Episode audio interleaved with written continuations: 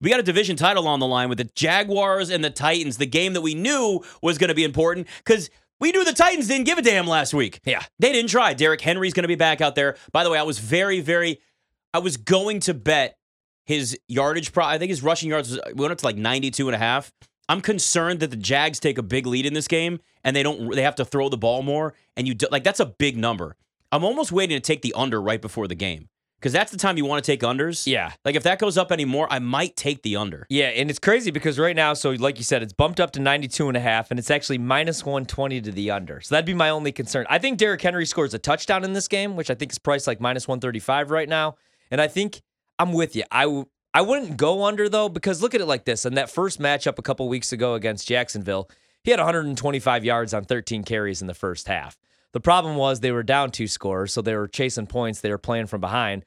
So, you know, he was scripted out of the game plan in that game. That's my only concern, man. And it's Derrick Henry. And anytime I have played an under, that's when he takes like a carry to the house, goes 75 yards. That's my only concern. And uh I like the Jags a lot in this. I love I'm the sorry, I like the Titans a lot. in Oh, do you? Okay, so Now- we're gonna differ on this. Now I loved the Jags preseason. I bet them seven to one to win the division. I got them over six and a half wins, so I'll be rooting for them. But I just thought six and a half was a little bit too much. And so what I did was I took the Titans. I wanted the full touchdown, and I don't think we're gonna get there. So I laid the minus one twenty. Not the biggest fan of buying points, but I did it here. It's like this is a big game for the Jags, and I find this crazy. This is their first primetime game, which isn't going to be on a Thursday night since 2011. Young team, right? Big moment. Love Doug Pederson. Love Trevor Lawrence. He's played lights out the last month of the Mhm. season.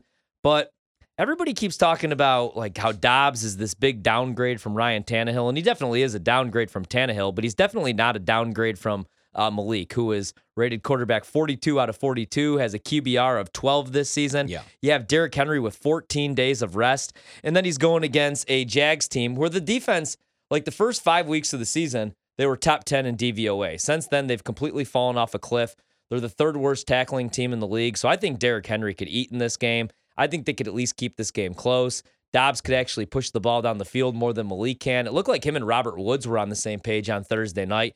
Um, they got to get Burks in this game. He's he's going to have to play, obviously. But uh, I like them to at least keep this game close. It's one of my favorite bets this weekend. Titans plus seven. And I also played the over at 39 and a half just because I think the narrative is that the Titans aren't going to be able to score points. I think they will be able to score points. I actually think they come out of the gate and maybe throw the football a little bit. So that way they don't have to script Derrick Henry out in the second half if they could take an early lead, which probably easier said than done. We know the Jags are going to be able to score points. Tennessee's secondary is a sieve. So I kind of like the over with that low total, but I love uh, the Fighting Vrabels to at least keep it close. And plus, doesn't this seem like the perfect Mike Vrabel spot? I mean, it does. I just have no confidence from this team in what I've seen. I mean, That's they've fair. been they've been awful down the stretch. They're both trending literally in the opposite direction, and that's what makes it so. Con- I mean, Jaguars have won four straight. Titans have lost six straight. Yes, it makes sense where this would be the moment where Mike Vrabel. eh, eh, Maybe if you had Ryan Tannehill. I, it's just, I just don't trust Joshua Dobbs out there at all. Do I trust him more than Malik Willis? Well, yeah, because he can actually throw the football. But it's not enough for me to be confident in that.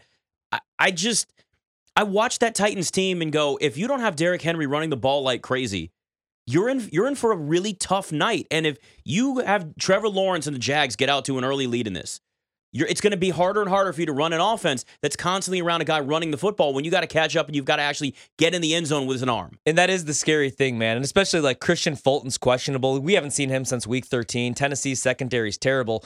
And Doug Pederson just knows how to pick apart a defense. Like, if he's going against Green Bay, it's going to be a big Travis Etienne game, or if he's going against a like a bottom of the barrel run defense. But if you go back to that Week uh, 14 matchup, Trevor Lawrence, they had a double digit lead in the game in the second half. They still dropped them back 42 times, which would double the amount of carries for Yeah. Etienne and Hasty in that game because he knows that the Titans are bottom 10 defending slot wide receivers. So Zay Jones and Christian Kirk are probably going to eat this weekend. I don't know if they're going to make their money, get their incentives. You would figure Kirk's going to be. Um, but I just you're you're right. It does seem like a bad matchup. I just think that Vrabel's going to have a few wrinkles. Like he's from the Belichick coaching tree, which I know doesn't work for everybody. Uh, see Matt Patricia, but he's definitely the best member of that uh, tree. I think there's some props that you should look at. Austin Hooper receptions, man. Look what Dalton Dalton Schultz just did. Seven catches, two touchdowns on Thursday night. Titans are third worst against tight ends, both receiving yards and receptions. I think Hooper should eat. I just think this is going to be a closer game than some people expect. But I don't hate your Jags play because I'm rooting for them here. Yeah, uh, I had the Jags win. To, I took the Jags over six and a half before the season, so that certainly feels like a nice win. But yeah, it's it's just one of those games where I look at it and say, I I understand how you can look at it and go, well, because these are going two opposite directions, this has that feeling of that moment. But you know who's been doing that a lot recently is PJ. And PJ's gotten killed on Thursday night and Monday night football multiple times because he's done that with the Colts and with I don't even remember who else it was. And then doubling down. And they just they lost so miserably. So this to me just screams of go with the hotter team, Go be more Jags. comfortable with the Jags. So I'm going with the Jags there. Uh the Chiefs, of course, looking for first place in the AFC, are eight and a half point favorites on the road at Vegas. The total there is at 52 and a half. We know that Kansas City's not good against the spread. Consistently, they cannot cover. So I actually like the Raiders to cover in this game, but I like Kansas City to win outright. I also like the over because Jarrett Stidham put up at least he looked comfortable last week under center. And if that's something that they can that they can emulate again this time around, there's a chance this is a higher scoring game and the Raiders can keep it close while you still have a Chiefs win because they just love to keep things close. Yeah, I got a couple plays in this game, and I might add a couple more. So I bet the Raiders when they were at ten. Uh, I liked them still at nine and a half. Now we're down a full point to eight and a half. I don't like it as much. I also bet the over in this game at 50 and a half. I don't know I like it as much at 52 and a half, but I think we're going to get some points. Chiefs obviously have something to play for here, the number one seed, and Mahomes has something to play for. I don't know that everybody's going out there looking to break records this weekend. Like, is Herbert even going to play for the Chargers if he doesn't need to? Probably not. But 430 yards against this Raiders secondary, I think is very doable. So I think we're going to get some points in this game. Like the over. I like the Raiders to keep it close. I was only half joking about Jarrett Stidham maybe being the quarterback of the future for the Raiders. Last week, 11 intended air yards per pass attempt, second highest mark of the week. 24% of those attempts went for over 20 yards. They were rolling him out. He was good with play action. It also helped that he had all of his weapons healthy. Like, say what you want about Derek Carr. Darren Waller was barely playing this year. Hunter Renfrow got hurt, but all those guys are healthy. So I think the Raiders are going to keep this game close. I, I know, like, this week it's all about who has something to play for, and the Raiders are out of playoff contention. But Stidham wants to be an NFL quarterback. Davante Adams wants say in his next quarterback, right? So I think Stidham's going to try to earn the respect of his teammates who were singing his praise after that game last week. We know the Raiders could score points, and we know the Chiefs don't cover big numbers. And also, this is the final game in Las Vegas. I think Josh McDaniels is, if, even if he's not, he's kind of coaching for his job, right? He wants a good showing. And like the Chiefs' secondary right now is a damn mess. So I like the over. I like the Raiders to keep it close. But if for some reason we get down to seven and a half, I'm with you. I'm going to use the Chiefs as a teaser leg. I'm going to tease the Browns from three to 10. I think they're going to look to at least play spoiler. I don't know if they win that game. Or maybe I tease the Patriots up to 13 and a half or 14.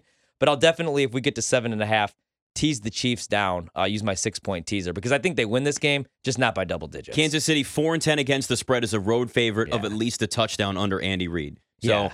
it's been a long time thing. It's not just this season. Uh, this one, I think, I know we're going the other way on this. The Bills are a touchdown favorite against the New England Patriots. The total sits at 43 and a half. They've gotten great news with obviously the the the the evolution of the emotion they've gone through from Monday to where they are now with the good news versus the bad news at the beginning and the sight that they saw and we're going how are they going to be mentally ready to play? They're going to be so motivated Yeah. because of the, actually being able to talk to Hamlin on FaceTime. He's improving drastically now. It's all been good news, and you pray that that continues. They are going to go and beat the hell out of the Patriots. One, it's a chance for the, the Bills to eliminate the Patriots from the playoffs, which they'd love to do anyway because that's always been the team that they've had to go through as they've been climbing and growing as an organization, and it's the Patriots. Two, their minds are now going to be free because now they know their teammate is getting better. It's all going in the right direction. They don't have to think about what happened in the past. They can move forward. I think this team is winning the Super Bowl, and I think this team is absolutely winning this game. I might even tease them up to two touchdowns. I think they could cover two touchdowns against the Patriots in this. I think they're also going to win the Super Bowl. I'm with you on that one. It was awesome to see that they got that good news. They were able to FaceTime today. Uh, but I just, I, what happened here, and if you listen to 670 The Score, Audacy Station, of course, tomorrow morning around like 9 a.m., you'll hear me with uh, our guy Joe O doing early odds. And I actually agreed with everything that you just said because he's on the same side there. And then all of a sudden, a seven and a half popped up, and I was like, you know what? This is pretty much a playoff game. It's win and get in, kind of, for the Patriots. They need to win this game to get into the playoffs. I know Matt Patricia's a mess. I know Mac Jones isn't having the season he did as a rookie, but it's Bill Belichick with a full week to prepare and the season on the line. He wants to finish with a winning record and get into the playoffs. Um, so I think we're going to get the best effort from the Patriots. Best effort still not going to be good enough. I, I, It ain't may- happening. there- Maybe not, but I just think, man, it's been a. Ru- I, I hate like adding this into my my handicapping, but like, I, I just I, at the time I was wondering, like, did the Bills really have football on the mind? Sure. And then you saw like the social media pictures and Josh Allen smiling. They asked him, "Are you guys ready to play a football game?" I think we are.